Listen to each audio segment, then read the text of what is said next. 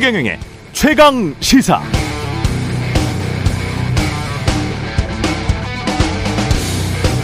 네, 모두 설 잘 쇠셨죠? 새해 복 많이 받으십시오. 오늘 최경영의 최강 시사는 설 특집으로 마련했습니다. 2023년 올해 경기가 좀 안 좋다지만 그래도 햇볕이 비추는 그곳을 찾아서 설 특집 2023년 투자 전략 파헤치기, 이종우 이코노미스트, 최상욱 커넥티드 그라운드 대표와 함께하고요. 이재호 국민의힘 상임고문과 박지원 전 국정원장이 만납니다. 두 정치 구단과 함께하는 정치의 전당도 준비되어 있습니다. 정치, 경제 모두 깊이 있는 이야기를 나눠볼 수 있을 것 같습니다. 1월 23일 월요일, 세상에 이익이 되는 방송 최경영의 최강시사 출발하겠습니다. 저는 KBS 최경영 기자입니다.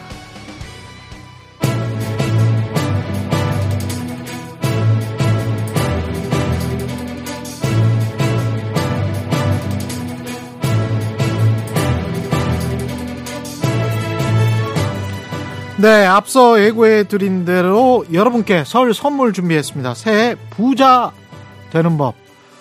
부자 될 수 있을란가 모르겠습니다. 2023년, 어디에 투자하면 돈 잘 벌 수 있을지, 돈을 잃지만 안 해도 좋을 것 같은 그런 장세가 계속되고 있는데 걱정이 됩니다. 이종우 이코노미스트, 최상욱 커넥티드 라이브 대표 만나보겠습니다. 안녕하세요. 예, 안녕하십니까. 예, 안녕하세요. 예, 새해 경기 전망은 어떻게 보세요? 뭐 IMF나 이쪽도 다 가장 어두운 터널, 이런 표현까지 등장했습니다.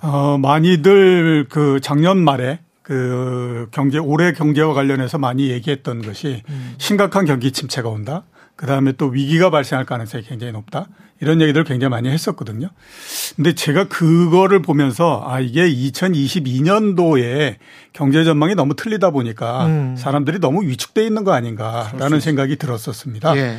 2021년도 말에 2022년도를 전망할 때는요, 굉장히 장밋빛이었어요. 그렇습니다. 그때 뭐 미국 경제가 4.2% 성장할 거다. 그다음에 세계 경제가 뭐 5%씩 성장하고 유럽이 4% 성장할 거다. 이런 얘기 했었거든요. 근데 그게 어떻게 보게 되면 1년 만에 모두 다 틀린 걸로서 다 그 결말이 나버렸지 않습니까? 미 연준도 틀렸으니까요. 그렇죠. 그러니까 2023년도 전망할 때는 굉장히 또 위축이 돼가지고 어마어마하게 이제 경기 침체가 온다, 이런 얘기를 한 거고요. 근데 경기 침체가 온다라고 하는 가정을 세우게 되면 그거에 따라서 만들 수 있는 논리는 굉장히 많습니다. 지금은 보면요. 그렇죠. 일단 뭐 금리를 1년 동안 이렇게 많이 올렸으니 당연히 그 경기가 굉장히 둔화될 거 아니냐라는 것부터 시작해서 지난 11, 12년 동안에 걸쳐서 경기가 굉장히 확장됐는데 이게 한번 위축이 되는데 어떻게 그냥 조금 위축되고 말겠느냐, 심각한 위축이 오지, 이런 얘기들 굉장히 많이 하거든요. 그런데 또 하나 희한한 거는 뭐냐면 실제적으로 내놓는 수치들을 보면 진짜 그렇게 나쁘다라고 보는 것 같지도 않은데, 이런 생각이 굉장히 많이 듭니다. 작년도 11월 달에 올해 우리나라 경제를 전망하는 주요한 기관 7개가 그 전망치를 내놨는데 그 전망치 평균을 보면 1.8% 정도 됩니다. 우리나라의 잠재 성장률이 2.0%라고 얘기잖아요. 근데 2.0%인 나라에서 1.8% 성장한다 그러면 선방했네. 그건 경기가 그렇게 심각하게 둔화되는 건 아니잖아요. 침체는 아니죠. 네, 최소한 그렇게 말하죠. 그렇기 때문에 지금은 제가 이렇게 그 전망하는 것들을 놓고 평가를 해보면 대혼란을 겪고 있다라는 생각이 듭니다. 그러니까 말하는 거 다르고 숫자 다르고 막 이런 형태가 되다 보니까 참 믿을 수가 없다라는 생각이 드는데, 제가 가지고 있는 생각은요. 경기가 둔화되기는 하지만 그렇게 심각한 침체는 아닐 것 같다라는 생각이 들고, 위기가 발생한다고 하더라도 그거는 2011년도에 그 저축은행 사태나 2003년도에 카드채 사태, 이런 것처럼 우리가 통제할 수 있는 형태의 위기이기 때문에 이게 대한민국 경제를 심각하게 흔들거나 이러지는 않을 것 같다라고 보고 있습니다. 최상욱 대표는 어떻게 보십니까? 아, 경기에 대한 진단은 이제 이코노미스트들이 하시는 게 맞을 것 같고요. 그리고 저는 자산시장에서 오래 일을 했는데 그 자산시장 같은 경우에는 경기를 선행으로 반영하는 경우가 많아서 경기 침체 여부를 그래서 미국 주식시장도 그렇고 한국 주식시장도 그렇고 양 시장은 이런 얕은 침체를 선행으로 반영한 그런 주가 레벨을 보여준 상황인 것 같고요. 그리고 우리나라가 뭐 수출 데이터가 안 좋아진다거나 하는 이런 거의 모든 부분들은 사실 다 중국 때문이거든요. 근데 중국이 작년 말부터 리오프닝이 확실히 명확하고 올해는 상당한 그런 부양책을 쓸 거로 생각이 되기 때문에 주식시장에서 나타나는 그런 흐름들 같은 경우에는 이런 것들을 선반영해서 좀 가고 있어요. 그래서 올해 경기 지표는 이제 안 좋겠지만 자산시장은 좀 좋지 않겠는가 이렇게 생각하고 있습니다. 그럼 주식은 다 선반영됐다. 그러면 주식에 투자해도 됩니까? 연봉으로 우리가 생각을 해보면 지금이 저점입니까? 그래서 제가 올해 끝날 때에 2023년도의 주식시장을 한마디로 딱 한 단어로서 정리를 한다라면 뭘까라고 한번 생각을 해봤거든요. 예. 저는 선방일 거다라고 생각을 합니다. 2023년 말이 되면. 예, 말이 되면 올해 초에 우리가 생각했던 것보단 그래도 시장이 굉장히 선방을 했구나라는 생각이 들 거다라는 생각이 들거든요. 그러니까 올해는 지금 생각으로는 일정한 박스권 내를 벗어나지 못할 가능성이 높다. 그런데 그 박스권 내도 뭐 주가가 한 2200포인트 정도 된다라고 하면 그게 박스권의 거의 하단이니까 지금에서 그 하단에서부터 그렇게 크게 멀지는 않는 그런 상황이지 않습니까? 예. 그러니까 올해는 연초 대비해서 이렇게 봤을 때는 연초보다도 주가가 그렇게 낮은 그 기간 이건 그렇게 많지는 않을 것 같다라는 생각이 들고 인덱스로 보면 뭐 가령 S&P가 뭐 연평균 수익률이 뭐 한 11% 10% 이렇게 이야기하잖아요. 예, 예, 예. 우리 코스피는 그것보다 좀 낮은데 어떻게 보세요? 한 7%는 할 것이다. 대략 한 공금리 보면? 정도 수준보다는 조금 더 높을 것 같다. 고금리 수준보다는 좀 높을 것이다. 예, 예. 그러니까 공금리가 지금 보면 10년 그 3년물 국채가 한 3.3% 이런 정도 되지 않습니까? 예. 그러니까 그거의 한 1.5배 정도 수준까지의 수익은 날 수도 있다라는 생각이 들어요. 근데 문제는 뭐냐? 예. 말씀드렸던 것처럼 한 해 내내 주식시장이 제가 생각했을 때 박스권이기 때문에 이거를 위에서 사게 되면 손해를 보는 거고요. 그렇지. 밑에서 사게 되면 그래도 괜찮아지는 거기 때문에 그래서 항상 제가 많이 말씀드리는 건 뭐냐면 올해 시장이 박스권의 형태에 있을 거냐 없을 거냐 하는 것들을 먼저 결정을 하고 거기에 따라서 투자를 하십시오. 그게 아니라 그냥 시장이 움직이는 대로 하다 보면 2500포인트일 때 주식 사고 2200포인트일 때 주식 팔고 이런 형태가 되기 때문에 올해가 어떤 한 해보다도 굉장히 그 힘든 한 해가 될 겁니다. 변동성도 심할 것이다. 그게 아니라 내가 딱 일정한 박스권 내에 있다라고 생각하면 밑바닥에 왔을 때 사고 위에 올라갔을 때 팔고 이런 전략을 피는데 그거 거꾸로 가게 되면 진짜 괴로워지는 거거든요. 그렇기 때문에 올해는 시장이 얼마가 되느냐도 중요하지만 과연 그 우리가 어떤 전략을 쓰느냐, 어떻게 시장을 보고 어떤 전략을 쓰느냐 이것도 굉장히 중요하다라고 봐야 됩니다. 최상욱 대표는 직접 투자도 하시죠? 네네. 저 같은 경우에는 그러니까 저나 이제 다른 그런 투자자 같은 경우에는 지수 상단이나 하단을 예상하기보다는 개별 섹터를 베이스로 접근을 하는데 지금 현재 한국에도 유사한데요. 지금 우리나라에 나타나고 있는 시장의 연초 분위기는 차이나 플레이라고 해서 중국의 리오프닝을 좀 선반영하고 있긴 한데요. 저희가 그걸 좀 생각해 보면은 결국은 중국이 우리나라에게 상당한 영향을 미친다고 봤을 때 저희 수출 증가율 둔화도 다 반도체인데 이건 또 다 중국과 연결되어 있는 거고요. 그렇죠. 그리고 철강, 조선, 화학 같은 전반적인 시클리컬 산업도 전부 중국이랑 연결되어 있고요. 그리고 화장품이나 면세업이나 카지노 그리고 여행업 그리고 항공업도 사실 다 중국이랑 연결이 되어 있거든요. 그리고 지금은 이제 2차 선지 관련한 그런 여러 가지 밸류체인들도 미국이랑도 주로 많이 연결되어 있지만 이제 중국 상황도 중요한 거여가지고요. 그래서 한국에 있는 거의 모든 기업들이 다 중국이랑 연결되어 있다고 생각한다면은 중국이 이런 다른 나라가 하지 않은 대대적인 부양책을 올해 쓰고 있기 때문에 국가가 추진하고 있는 정책에서도 다른 선진국들은 억제 정책인데 중국은 부양책이에요. 그렇죠. 그래서 이런 상당한 부분이 이제 차이나 플레이가 주식시장에 좀 나타나지 않겠는가 이렇게 생각을 하고 있고 중국 연관주들이 그중에서 경기순환주들이 괜찮을 그리고 심지어 이제 금융 섹터 같은 경우에도 지금 주주 자본주의를 조금 지향하는 그런 주주 행동주의 운동들이 레터를 보내면서 이제 국내 금융주들이 아시겠지만 PBR 0.3배밖에 안 되는 그런 상황인데 이런 것들에 대해서 이제 과거에도 보시면은 1970년대 말이나 80년대 이런 인플레이션을 겪고 나서 시장이 다시 안정화를 될 때 사람들이 이제 먹고 살기 힘들어지니까 기업들에게 강력한 주주 환원을 요청을 하게 되면서 배당이라도 많이 주라. 네, 그런 거 줘라. 이러면서 이게 성숙하게 되었는데 지금 우리나라에 이게 도입되는 그런 시기라고 봐서 금융주도 보시면은 거의 뭐 성장주처럼 상승을 하고 있는 장세이고 이런 질적 변화가 같이 수반되는 연도가 아니겠는가 해서 올해는 이제 좀 좋게 바라보고 있습니다. 지금 말씀하신 거 전부 다 전통 굴뚝주들인데 80년대 유행했던 것들 이종우 센터장님이 한참 그 활동하실 때 한 건데 이게 다시 돌아오는 겁니까 그러면? 모든 종목들은 그 업종이 사라지지 않는 한은 그 계속해서 반복적으로 어느 정도 이루어지고 그런 형태가 되거든요. 예. 지난 몇 년 동안에 걸쳐서 우리가 보면 그 성장주들이 굉장히 많이 상승을 했잖아요. 특히 미국 같은 경우에 뭐 팡이나 뭐 이런 것들을 해가지고 계속해서 끌어올리면서 가는 형태가 됐었는데 그게 작년도 하반기 정도 되면서 이게 그 너무 이 가치에 대한 평가가 너무 높아진 게 아니냐라고 하는 우려로 해서 주가가 굉장히 많이 하락을 했죠. 예를 들어서 보면 이제 테슬라 같은 경우가 거의 70% 넘게 한 해에 떨어져 버리고 이렇게 됐으니까 그렇죠. 이제 성장주들이 일단은 한번 크게 타격을 받았기 때문에 그 개념이라고 하는 것이 정반대로 갈 수밖에 없는 그런 거 형태가 된 거거든요. 예. 그런 측면에서 이제 가치주들이나 이런 것들이 올라가는 형태가 되고 그러다 보니까 이제 은행주 이게 눈에 띄었는데 뭐 그동안에도 보면 굉장히 싸다라고 하는 것들이 눈에는 띄었죠. 그런데 그게 뭔가 상승에 대한 계기를 바깥에서부터 일단 찾아야 되는데 그 부분들이 이제 주주환원이나 이런 것들로 해가지고 제공이 되다 보니까 갑자기 은행주가 싸다라고 하는 것들이 눈에 띄면서 이제 지금은 곽강을 받고 있는 그런 상태 이렇게 이제 볼 수가 있는 거죠. 아까 금리 이야기를 제대로 짚고 넘어가지 않았는데 요것만 하나 짚을게요. 그러니까 이런 이야기를 많이 하는 것 같아요. 올 하반기쯤에는 그래도 확실히 멈추고 내려가는 조치를 미 연준이 취할 수도 있다.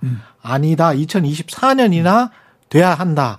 서로 상반된 입장인 것 같은데 어떻게 두 분은 평가를 하시는지.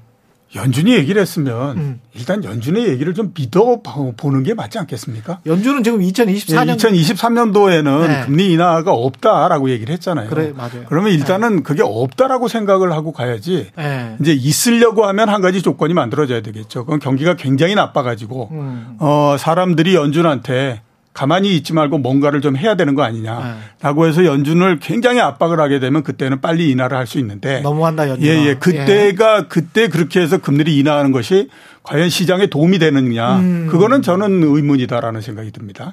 그렇지 않고 한번 보게 되면요. 연준이 작년도 한 해 내내 얼마나 많은 욕을 얻어먹었습니까? 그렇죠. 진짜 이렇게 무능하고 뭐 판단력 없고 뭐 이런 거를 꿋꿋이 견뎌가면서 금리를 올려가지고 이렇게 한 거거든요. 일시적이라며 뭐 이러면서. 그렇죠. 그러면 앞으로 이렇게 됐던 부분들이 연준의 앞으로의 행동을 제약한다라고 봐야 됩니다. 그러니까 연준이 그동안에는 우리가 모든 것들을 다 할 수 있는 존재다라고 생각을 했었는데 그게 아니다라고 하는 것이 판명이 되면서 1년 내내 굉장히 그 많은 욕을 얻어먹고 했기 때문에 지금은 굉장히 위축이 돼 있거든요. 그러니까 여기에서부터 포지션을 바꾸고 하려고 하면 본인들 스스로가 얘기했던 부분들을 깰 수 있는 쓸만한 요인이 있어야 되는 거예요. 그러네요. 예, 근데 그게 없는 상태에서 스스로 뭔가를 할 거다라고 생각하면 그건 오산이거든요. 그렇기 때문에 그냥 2023년도에는 금리 인하 없다라고 생각하고 가야 되는 것이 맞고 지금에서 제가 많이 당부드리고 싶은 거는 금리 인하를 2023년도에 하냐 마냐 가지고 얘기하지 마시고 금리가 과거 한 10년 동안에 걸쳐서 너무 낮은 금리에서 이제 정상이 된 금리가 됐다라고 저는 생각을 합니다. 다시 치솟기도 힘들다. 예, 그러니까 지금이 정상이 됐기 때문에 이제서부터 굉장히 오랜 시간 동안은 이 수준에서 계속해서 머문다라고 봐야 되죠. 2000년서부터 2022년도까지 22년 정도의 평균을 보면 우리나라의 3년물 국채 수익률 평균이 3.7% 정도입니다. 그렇군요. 미국의 10년물 국채 수익률의 평균이 3.4% 정도거든요. 그 아시는 것처럼 그 20년 동안의 뒤의 10년은 굉장히 금리를 낮게 갖고 갔던 때예요. 그게 정상이었나요? 예, 예. 그런데도 불구하고 그 정도 나온다라고 하는 거는요. 지금의 수준 정도의 금리가 정상이라고 봐야 되는 거예요. 지금이 미국 국채 10년물이 한 3.6? 예, 3.6. 우리나라의 3년물 국채 수익률이 3.3 이 정도 되거든요. 그럼 비슷하게 간 거네요. 예, 그런 상태에서 우리가 한번 봐야 될 필요가 있는 게 미국이 두 번 정도 기준금리를 더 올리면 5.0% 되잖아요. 그렇죠. 시장금리는 3.5%거든요. 차이가 굉장히 많이 벌어지잖아요. 그런 상태에서 그 기준금리를 5.0에서 내린다고 하더라도 시장금리가 거기서 추가적으로 더 많이 내려가거나 이러지 않아요.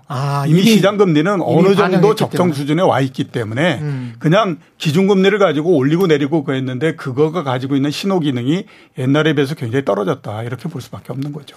종목별로 말씀을 하실 때는 두 분 다 그러면 플랫폼이랄지 테크 기업들 이런 것들보다는 가치가 원래 그 뭐 가치주라고 해가지고 PBR이 굉장히 좀 낮고 그런 전통 굴뚝주들을 아까 많이 말씀하시더라고요. 철강조선, 중국과 관련해서도 그렇고. 네. 그게 맞습니까? 지금 시장 트렌드로 가는 겁니까? 그렇게? 가치주 위주로, 전통 굴뚝주 위주로. 시장에는 여러 가지 아이디어가 네. 그냥 다 있는 것 같습니다. 근데 차이나 플레이라는 아이디어는 매우 명확한 것 같고요. 매우 명확하다. 네, 특히 그 차이나 플레이의 그런 아까 말씀드렸던 뭐 여행이라던가 항공이라던가 호텔 면세 같은 것만 있는 게 아니라 소재 산업재에도 영향을 주고 그리고 반도체도 사실 가장 중요한 부분 중에 하나여서 우리나라 거의 대부분의 산업이 다 중국이랑 연결이 되어 있긴 하거든요. 그렇죠. 이런 섹터들이 원래 강세인 건 맞는 것 같고요. 그 반도체도 포함이 되나요? 지금 네, 저희 수출 증가율 감소분은 다 중국향 반도체 감소분이기 때문에 네. 중국이 부양 정책을 쓰게 된다면은 그쪽에서 이제 플러스가 좀 나올 거로 생각하고 사실은 그 반도체 좀 더 들여다봐야 되는데 네. 어차피 메모리 같은 경우에는 삼전, 하이닉스, 그다음 마이크론밖에 없기 때문에 그렇죠. 3사가 사실상의 그 독과점 형태여서 이들은 이제 생산량에 대해서 외부로 알리진 않지만 반도체 재고가 감소하는 속도를 보면은 굉장히 감산을 하고 있는 건 명확하거든요.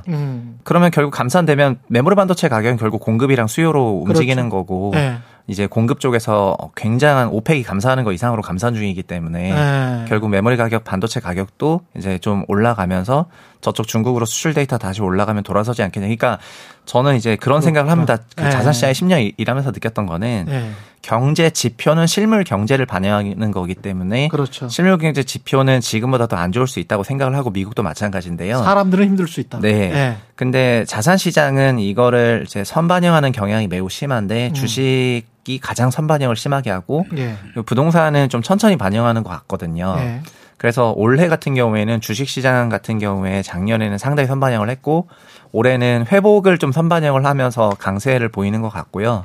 부동산은 회복을 선반영하기엔 조금 이르기 때문에 계속 약세를 보이고 있는 게 아닌가 이렇게 생각을 하고 있습니다. 부동산은 조금 더 이따가 자세히 짚어보기로 하고 채권 이야기 하겠습니다. 아까 지금 금리가 일정 수준으로 유지가 한동안 된다라고 친다면 그러면 채권에 투자하는 것도 그렇게 큰 매력은 지난해에 비해서는 매력이 좀 떨어지지 않나? 뭐 이런 생각도 드는데 어떻게 보세요? 아니요. 제가 봤을 때는 어느 정도 수준이 되는 금리를 계속해서 받을 수 있다라고 하는 것 자체가 매력이 아닌가라는 생각이 듭니다. 그러니까 어차피 우리가 쿠폰 받는 게 매력이다. 네, 그렇죠. 그러니까 우리가 많이 이제 생각하는 게 금리가 떨어져서 채권의 가격이 올라가가지고 거기에서부터 자본 이득을 얻고 뭐 이런 얘기 많이 하지 않습니까? 주식처럼 생각을 하면 그렇죠. 그런데 그거는 대부분의 경우를 이렇게 비춰서 보면.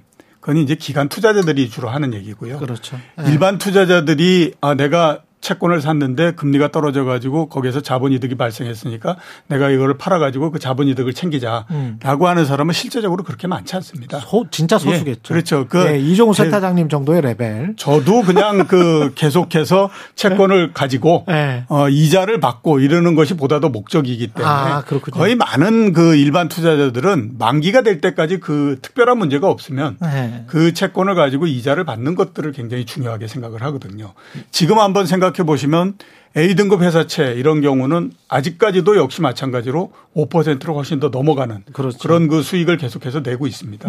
그러면 1년에 5% 정도 수익이면 작년도 초에 한번 생각을 해보세요. 트리플 B 이런 것들도 3.5%밖에 안 돼가지고 이거 하는 게 맞나 틀리냐 이런 생각을 했었거든요. 트리플 B인데. 그런 정도였는데 5%로 훨씬 넘는다라고 하는 건 얼마나 좋습니까? 그런 측면에서 우리가 한번 되짚어서 보면 11월 달, 10월 달 이럴 때에 한국전력 채권이 5.7%까지 올라가고 했었잖아요. 제가 그때 그러는데도 한국전력 채권을 뭐 이게 피하고 이러는 것들을 보면서 사람들이 역시 공포라고 하는 것에서는 자유롭지가 못하구나라는 생각이 굉장히 많이 들었거든요. 아니 우리나라에서 한국전력을 그럼 망하게 만들겠습니까? 그거 아니거든요. 그러면 결국에 보면 국가하고 거의 비슷한 등급의 신용등급을 갖고 있는 그곳에 채권 금리가 5.7%를 넘어가고 그랬다면 얼마나 좋은 겁니까? 근데 그때는 전부 다 무서워했었거든요. 그렇죠. 지금 굉장히 떨어져서 이제 그걸 하고. 네.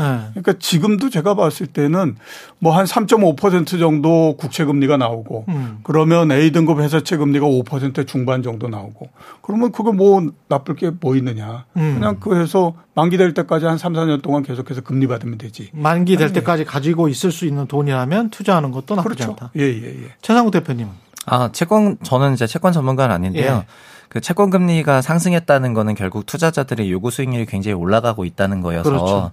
그리고 그래서 정말 그거를 커버할 만한 어마어마한 상승률이 아니고서는 굳이 위험 자산을 우리가 투자할 필요가 있냐 막 이런 얘기들이 나오는 거거든요. 그렇죠. 그러니까 예금만 넣어도 지금은 그런 예금리가 좀 없어졌지만 그러니까 소위 굉장히 안전한 그런 채권이 등장해 버렸기 때문에 요 수익률 연율 5%가 안 되는 이런 위험 자산은 이제 메리트가 하나도 없고 그렇죠. 그런 리스크가 좀 더 가산돼서 막 8, 9%씩 연에 올라줄 것 같은 자산 정도가 돼야지 그렇죠. 저희가 투자하게 되다 보니까 이제 이런 기준금리 상승은 자연스럽게 주식이나 이런 위험 자산에 대한 투자 선호도를 낮추는 요인인 것 같긴 하고요. 그러면. 이게 성장주라고 대표됐던 그런 고성장 기업들의 그 할인율을 높이기도 했기 때문에 멀티플이 내려가는 부분도 예. 이게 지금 이런 금리 때문에 지금 시장의 색깔이 조금 반영되는 게 아닌가 네, 그런 기준이라고 생각하고 있습니다. 지금 말씀 듣다 보니까 아까 전통 굴뚝산업주 중에서 배당을 좀 잘 주는 기업 위주로 찾아보는 것도 방법일 수 있겠습니다.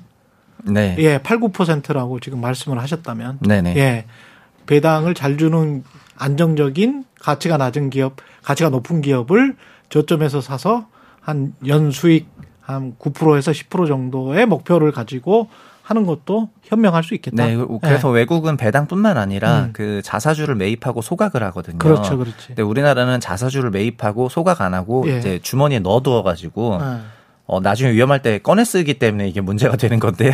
그래서 자사주 매입 소각까지 하게 되면 사실 주식 수가 줄어들기 때문에 배당과 똑같아서 이런 주주 가치를 향한 이런 운동이라든가 이런 요청들이 시장에서 많아질 거로 생각하고 있습니다. 예. 그리고 계속 떨어지고 있는 부동산에 관해서 이야기를 해야 되는데 예, 시간이 충분할 것 같습니다. 한 20분은 남은 것 같으니까 이종우 이코노미스트, 최상욱 커넥티드 그라운드 대표와 이야기 나누고 있는데요. 잠시 제가 물 좀 마시고 다시 돌아오겠습니다. 여러분은 지금 KBS 1라디오 최경영의 최강 시사와 함께하고 계십니다. 예. 설날 특집으로 새 부자 되는 법 짚어보고 있습니다. 예. 잃지 않아야 부자가 됩니다. 예. 너무 절망하지 마시고 경기가 안 좋다고 주식 채권 투자 살펴봤고요. 부동산으로 가보겠습니다. 부동산을 투자 입장에서 보시는 분에 관해서 공영방송에서 이야기하는 거는 저는 좀 지양하고 있기 때문에 무주택자 입장에서 사도 되나? 지금 정도 떨어졌으면 어떻게 보십니까? 최상욱 대표님. 아, 예. 저는 지금 올 한 해에도 주택 시장의 매매 가격 추이는 예. 그 전체적으로는 하락세가 이어질 거라고 보고 있긴 한데요. 이미 작년 기준으로 실거래가 거의 40%가 넘게 하락한 그런 지역 같은 경우에는 해당 지역의 월세나 전세 시세를 봤을 때 과하락한 지역도 일부 있어서 전체로 보면은 한 8대2 정도로 20%에 해당하는 지역은 이제 매수해도 될 가격군에 진입을 한 것 같고. 그렇군요. 80% 정도는 좀 아직 여전히 좀 비싼 것 같다 이렇게 판단하고 있습니다. 특히, 작년 같은 경우에 인천이라던가. 네. 그리고 대구, 대전, 세종, 그리고 경기도에 있는 일부 지역들 같은 경우에는 40% 혹은 막 거의 50%에 가까운 가격 조정이 있었거든요. 고점에서 40, 50%? 네, 뭐 어마어마합니다. 실거래가 그 데이터를 보면은 막 8억 9천 갔다가 4억 7천 되고 막 그 이런 실제로 거여서. 거래가 그렇게 됐어요? 네, 실제로 거래가 그렇게 찍혀요. 8억 9,900만 원에서 4억 7천만 원. 답답하겠습니다. 그리고 12억 2천만 원에서 6억 1천만 원 이런 식으로 네. 거래가 되거든요. 네. 그래서 이렇게 그런 과하락된 지역은 그러니까 매매가가 빠졌기 때문에 과하락이 아니라 전세 시세가 어느 정도 있었는데 꽤 빠졌던 지역이라고 생각되는 곳에서는 저점에서 그 개인들의 매수가 조금 나오는 것 같고요. 네, 대부분의 지역은 여전히 상당히 높은 고평가 상태여서 그렇군요. 네, 아직 지금보다는 좀 기다려도 되지 않나 이렇게 말씀드릴 수 있을 것 같아요. 지금 말씀하신 지역 이외의 지역은 네, 여전히 대표적으로 서울이요. 네, 서울 대표적으로 같은 경우에는 여전히 너무 네. 높은 레벨이 유지가 되고 있기 때문에. 네. 그래서 현재 서울에서는 거래량도 적을 뿐더러 그 가격 조정 폭도 적었어요. 그래서 좀 보수적으로 생각하고 있습니다. 한참 저 부동산 화랑일 때 뭐 1, 2년 전입니다. 뭐 강남 대장주, 반포 대장주 뭐 이런 거 제가 가끔 이렇게 단지별로 네. 다시 찾아보거든요. 근데 지금 최 대표 말씀하신 대로 하락 안 했던데? 네, 실거래가 없는, 특히 서초 강남구는 네. 거의 이제 거래량도 없고 실거래가 없지만 네. 이제 특정 단지의 거래량이 그런데 아까 네. 말씀하셨던 그런 단지들은 22년 5월 이후에 실거래가 없는 경우가 많고요. 그렇죠. 저희가 하락은 서울은 9월부터 본격화됐기 때문에 그리고 재밌는 거는 작년 기준으로 약 5% 하락을 했는데 네. 4분기에만 4% 내렸기 때문에 네. 그 작년 10월, 11월, 12월에 거래가 되지 않은 단지는 이제 과거의 기억을 갖고 있죠. 그 박제하고 있습니다. 과거의 가격을. 그렇군요. 그리고 4분기 문화재 재현상이 일어나고 있습니다. 네. 작년 4Q에 거래가 된 단지 같은 경우에는 네.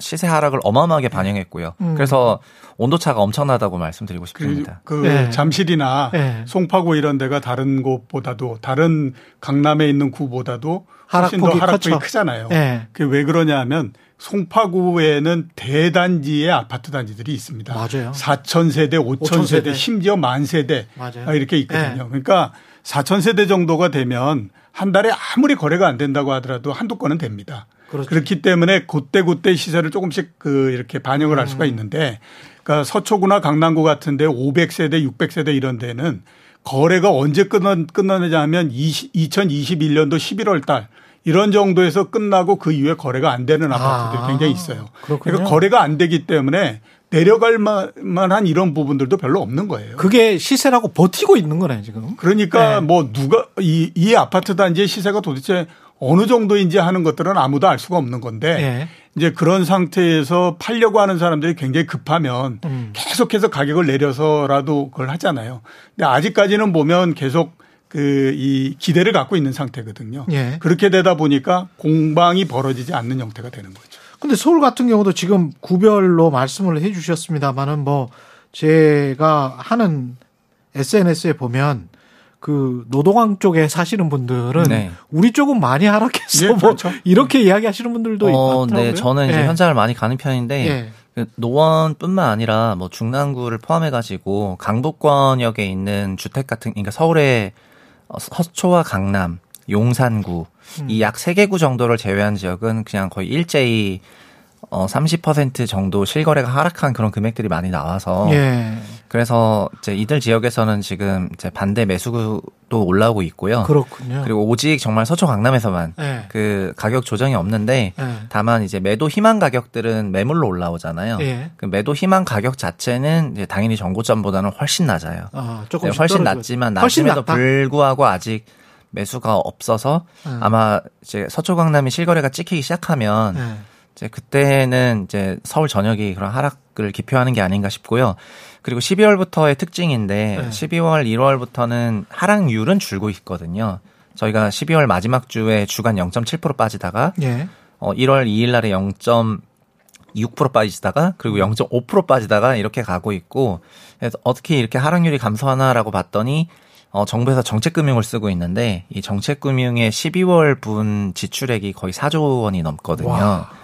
와. 근데 아시겠지만 올해부터는 특례 보금자리론이라고 해서 소득에 제한 없이 그렇죠. 보금자리론을 다 쓸 수가 있어서 예. 올해 이 정책금융이 주택시장에 거의 메가톤급 파워를 이제 줄 것 같은데 이런 주택들은 9억 원 이하 주택을 이제 구입하는 데 활용하실 수가 있고 LTV 70%를 고려하면은 아마도 7억 원 정도 되는 주택을 70% 빌리는 게 맥스거든요. 꽤 저금리로. 네, 저금리로. 그러니까 7억 원 언더의 주택들이 이미 가격 조정이 현저하게 일어난 상황이기 때문에 이들 지역에서는 이게 상당한 그 유동성을 공급해 줄 거로 생각을 하고요.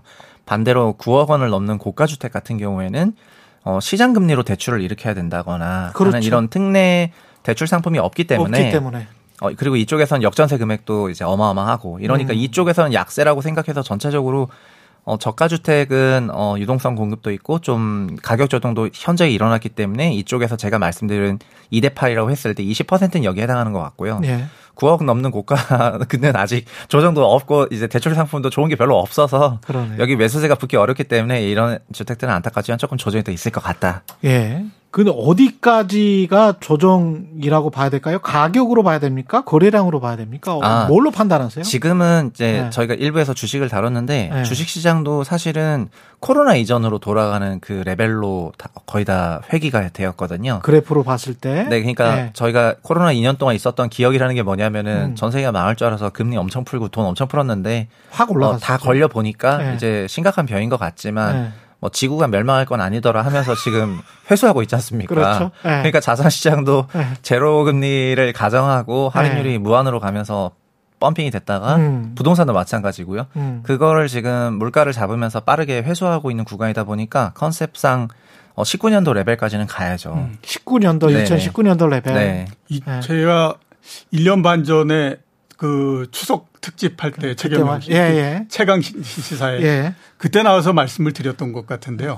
서울 지역의 아파트 실거래 가격 기준으로 해서 30에서 40% 정도 하락을 해야 일단 아무튼 그 거래가 되던 거기에서 끝이 나던 원일이 나지 그 이전에는 쉽지가 않다라고 말씀을 드렸었는데 그 이유가 유동성에 의해서 상승한 가격은 유동성이 끝나고 나면 원상태로서 돌아오는 것이 일반적인 가격의 원칙이다 라고 말씀을 드렸거든요. 주가가 그랬죠. 이 부동산 시장도 그렇다라고 봐야 되거든요. 코로나가 나고 난 다음에 서울 지역의 실거래 가격이 거의 한 100% 정도 뛰었습니다. 그러니까 그 84% 정도 뛰었는데 그걸 역으로 해서 우리가 계산해 보면 고점에서부터 한 30에서 40% 정도 내려가게 되면 그 부분이 사라지는 거죠. 그러니까 돈의 힘으로 만들었던 그렇죠. 그 돈의 힘으로 만들었던 부분이 사라지는 거기 때문에 일단 하락이 시작되면 거기까지 내려온다라고 생각을 해야 되는 거지 그 이전에 멈춘다라고 생각하면 안 된다. 저는 지금도 그렇게 생각하고 있습니다. 그 정부가 부동산 규제 완화 조치들 뭐 지난번에 문재인 정부에서는 부동산 관련해서 각종 규제 조치에도 불구하고 집값이 올랐단 말이죠. 규제 완화 조치에도 불구하고 집값은 자기 자리, 돈의 힘에 의해서 올랐던 그 자리에서 다시 내려올 것이다. 그 왕좌에서 내려오고 그거는 시장의 힘이기 때문에 어쩔 수가 없다. 두 분 다 그렇게 생각하시는 거예요? 정부의 그렇게, 규제 완화 조치에도 불구하고. 저는 그렇게 생각합니다. 여태까지 제가 35년 넘게 가격을 쭉 봐왔는데 가격의 힘을 정책이 막았던 적은 한 번도 저는 본 적이 없습니다. 그렇죠. 그렇기 때문에 이번에 그 정부가 1월 3일 날 대책을 내놓을 때 저는 그 생각을 했었거든요. 참 한강에다 돌을 던지고 있구나. 내가 던진 돌이 던진 돌로 해서 한강이 메워지기를 바라면서 돌을 던지고 있구나라는 생각을 했습니다. 일단 어떤 정책에 의해서 가격이 바뀌거나 그러지 않을 거라고 생각이 되고요. 그 대신에 하나 문제는 뭐냐면 정부가 이렇게 한번 발을 들여놓잖아요. 그러면 그 정부가 원하는 대로 가격의 방향이 만들어질 때까지 발을 빼기가 굉장히 어렵습니다. 그러니까 앞으로 보면 부동산 가격이 떨어질 때마다 부동산 가격이 안정되거나 올라가기를 원하는 사람들은 끝없이 정부한테 대해서 뭔가 요구를 할 겁니다. 그런데 문제는 뭐냐면 앞으로 쓸 수 있을 만한 정책이 별로 없는 형태가 되죠. 그렇죠. 지금 이제 부동산과 관련한 정책들은 거의 이제 바닥을 드러내고 있는 그런 형태고. 결국은 금리인데. 그렇다면 이제 금리를 인하하고 뭐 이런 쪽으로서 각오해야 되는데. 그건 중앙은행이 하는 거고. 그걸 이제 중앙은행의 영역까지를 건드려가면서 막 이렇게 하고 할 수 있을 거냐 하는 부분들도 문제고. 그런 것들이기 때문에 일단 정부가 한번 발을 들여놓게 되면요. 그다음에 항상 맨 마지막에 되면 정부에 대한 비난과 정부의 무능함을 탓하는 것들은 항상 있을 수밖에 없는 거거든요. 지금 제가 봤을 때 정부는 그 트랩에 빠졌다. 그 생각이 들어서. 그 덫에 빠졌다. 하지 말아야 될 거를 왜 이렇게 하고 있는지 모르겠다. 오히려 가격이 떨어지고 난 다음에 하면 조금이라도 그래도 효과를 발휘할 수 있을 텐데. 그다음에 정리도 좀 되고. 근데 뭐. 워낙 빠른 속도로서 미분양 아파트들이 늘어나고 그러니까 그거에 굉장히 겁을 먹은 것 같은데 올라간 거 따지면 어느 정도 판을 정리할 때에 이 그 피해를 보고 하는 것들은 그냥 불가피하다라고 생각하면 이렇게 서두르지는 않을 텐데 하는 생각을 저는 하고 있습니다. 최상욱 대표도 비슷하게 보십니까? 저는 이제 정부도 원래는 한 개의 주체로 봤다가 한 개의 주체. 요즘은 기재부와 국토부를 나눠서 보고 있습니다. 그리고 기재부 같은 경우에는 말씀하셨던 것처럼 그 금융기관과 연결이 되어 있고 그리고 프로젝트 금융이 문제가 많이 됐기 때문에 그러니까 저희가 집에서 그러니까 집을 담보대출을 받으면은 은행들이 이제 담보대출을 해주는데 그렇죠. 사실 위험한 금융은 지금 현재 지어질 건축물에 대한 그렇죠. 대출이라든가 유동화가 문제가 되는 네. 거고 이거는 이제 기재부가 소관하게 되거든요. 네. 그래서 추경호 경제부총리 체제에서는 미분양 데이터가 튀었던 9월 달부터 부양 정책으로 완전 선회했고 부양 정책의 큰 골자는 결국 무주택자와 1주택자와 다주택자와 세대주와 세대원 모두 청약을 받아라. 이게 정책의 코어가 되겠습니다. 돈이 있다면? 네, 그러니까 예. 종전에 청약은 무주택 대상이었는데 이제 예. 1주택도 되고 예. 무순위 같은 경우에는 다주택도 오시고 이제 종전에는 조정 지역에서는 세대주만 그 청약 그 1순위 자격이 있었는데 다른 지역에서도 오시고 비조정에서는 예. 세대원 청약도 되거든요. 예. 이제는 무리해서 세대 분리할 필요가 없어요. 그냥 부모님이랑 같이 살면서 예. 제가 놓겠습니다, 엄마 이러면서 넣으면 된단 말이에요. 아, 그런 거예요? 그래서 이렇게 다 바꿔줬고 예. 그리고 중도금 대출이 안 나온다고 막 이렇게 하니까 이제 중도금 대출에 대해서도 9억 원에 대한 한도가 있었던 걸 12억으로 풀었다가 그걸로도 안 되니까 그럼 제약 없이 다 풀겠다 했고 그렇죠. 이제 미분양이 나면 어떻게 합니까? 미분양 그건 이제 나라가 사주면 되지 이러면서 그 주택도시기금을 써가지고 실제로 그 칸타빌 스위팰리스 예. 19평 전용 19제곱미터랑 25제곱미터는 사드렸어요. 예. 그래서 이렇게 미분양에 대한 문제가 커지면은 이게 프로젝트 금융위기로 커진다고 생각해서 기재부는 완전한 부양책이고요. 네. 그 원희룡 국토부 장관이 있는 국토부는 스탠스가 완전 다른 것 같아요. 아, 그렇군요. 네, 국토부 같은 경우에는 이런 자산 가격 부양에 대한 그런 얘기보다는 이제 민간이 위축이 되니까 그럼 공공을 통해서 공급 확대를 나가겠다고 이제 정책을 전환했고 건설사 살려주는 정책? 아니요. 그러니까 민간 시장이 위축이 되면은 주택 공급이 줄어들게 그렇지. 되니까 공공 사이드에서는 공급을 더 늘리겠다고 해서 공공주택 100만 호를 밝히면서 그렇죠. 1월 3일 업무보고에도 들어있고 이제 공공분양주택이랑 공공임대주택을 문재인 정부 때보다 더 많이 하겠다 이러면서 굉장히 적극적으로 그렇군요. 나오고 있거든요. 예. 그래서 시장에서는 자산 가격의 건전한 조정이라는 거는 결국 공급도 좀 감소가 되는 효과가 있는 건데 자산 가격이 하락하면 공급이 줄지 않습니까? 예. 근데 이거를 공공에서 어마어마하게 커버를 해주고 있기 때문에 공급이 꾸준하게 일어나고 있습니다. 그래서 예. 이로 인해서 자산 가격의 그 하향 조정은 좀 계속해서 이어지고 있는 그런 흐름이다 보니까 아주 재밌네. 네, 두 부처가 그러니까 기재부는 신규 분양 주택에 대해서는 최선을 다해서 관리하고 있는 거고 예. 국토부는 기존 주택 시장에 대해서는 공공 공급을 최대한 늘리면서 이제 약간 다른 정책들을 조합해서 쓰고 있고요.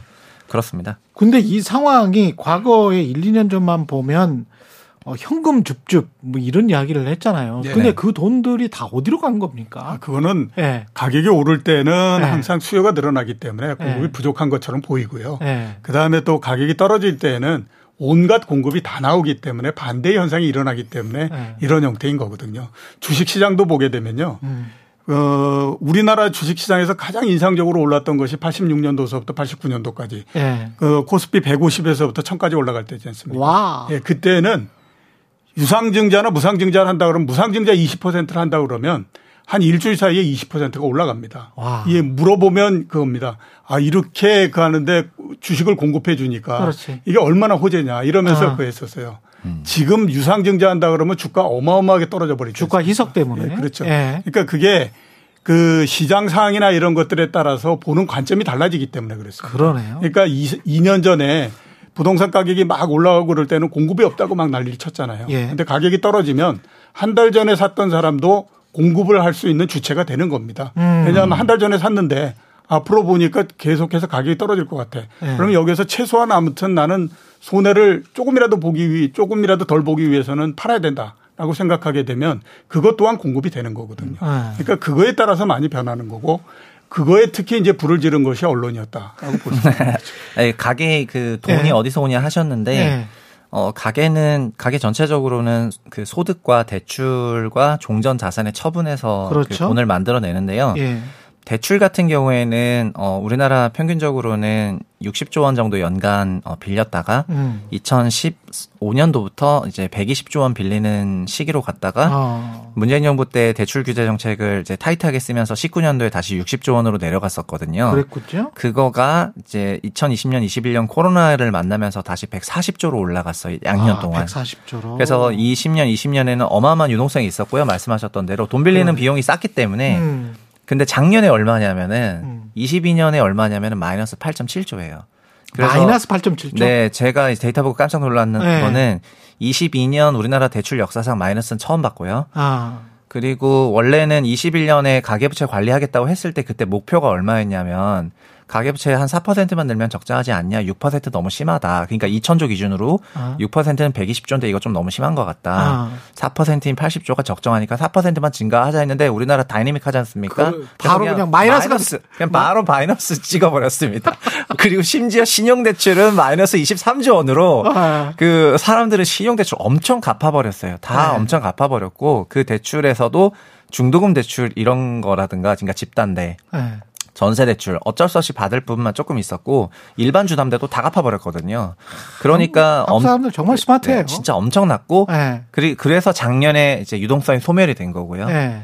그래서 올해도 그래서 대출 데이터는 매우 중요할 수밖에 없는데 네. 12월부터 나온 그 대출 데이터에서 정책 모기지가 그래서 어마어마한 그 포션을 차지하게 되었고 네. 이 정책 모기지 데이터를 굳이 감동해서 발라준 걸 보면 앞으로 이게 중요하니까 발라줬다고 생각을 하거든요. 네. 이게 4분기부터 발라주더라고요. 그래서 발라줬다는 거예요, 의미는? 정책 모기지라는 칸이 없었는데요. 그 가계대출 통계를 발표할 때 이런만 따로 떼가지고 확연하게 네, 드러나게. 정책 모기지를 10월 달부터 0.1조 원인데 칸을 딱 채워주길래 이거 뭐 0.1조 원짜리를 칸을 채워주세요 이랬는데 이게 12월 되니까 4조 원까지 올라가고 아마 올해는 정책 모기지가 엄청나게 중요한 게 아닐까 싶고 전체적으로는 유동성이 말라있는 그런 상황은 대출 데이터를 보시면 될 것 같다. 이거는 꼭 한마디만 답변해 주세요. 전세나 세입자들 있지 않습니까? 네. 요 전세나 뭐 이런 거, 역전세나 이런 거는 일어날 것 같습니까? 짧게. 네. 역전세는 올해 말까지 있을 수밖에 없고요. 올해 말까지. 왜냐하면은 전세 대란이 20년 8월부터 21년 11월까지 있었기 때문에요. 예. 그거로부터 플러스 2년 차, 임대차 계획이 종료되는 플러스 2년 차인 22년 8월부터 23년 11월까지가 역전세난입니다. 예. 그 기간에 엄청 저금리였다가 알겠습니다. 지금 엄청 고금리로 올라가면서 그래서 예. 올해가 역전세 연도고 예. 아마 저희가 3개월 전에는 그 퇴거를 통보를 하게 되니까 임차인이 그렇죠. 그래서 아마 6, 7월 여름을 전후로 예. 그 역전세의 클라이맥스가 아닐까 이렇게 생각을 하고 있습니다. 그때부터는 좀 완화된다. 예. 네, 왜냐하면 22년부터는 전세가 빠지기 시작했으니까 역전세는 역시 24년부터는 감소할 걸로요. 오늘 뭐 알짜 정보만 꽉꽉 채워서 예, 최경영의 최강시사 설날을 맞이해서 특집으로 보내드렸습니다. 이종우 이코노미스트, 최상욱 커넥티드 그라운드 대표와 함께했습니다. 고맙습니다. 감사합니다. 예, 고맙습니다. 예, 끝곡 오아시스 Don't Look Back in Anger 들으면서 1부 여기서 마무리하겠습니다. 고맙습니다.